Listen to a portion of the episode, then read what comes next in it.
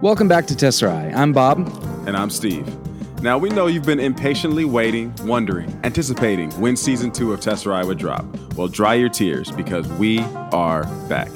Last season, we explored a variety of issues related to how our walk with Jesus is lived out in an integrated way. We talked about race in the church, Christian nationalism, politics, and of course, integrity and leadership. And while we're certainly not done engaging with those topics and realities, we're also excited to talk about the Enneagram, biblical rest, the theology and politics of immigration, sexuality, church hurt, and so much more with some amazing women and men of God.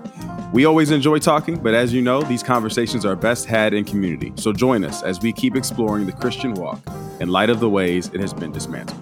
Season two of Tesserae begins on Monday, September 13th. See you there.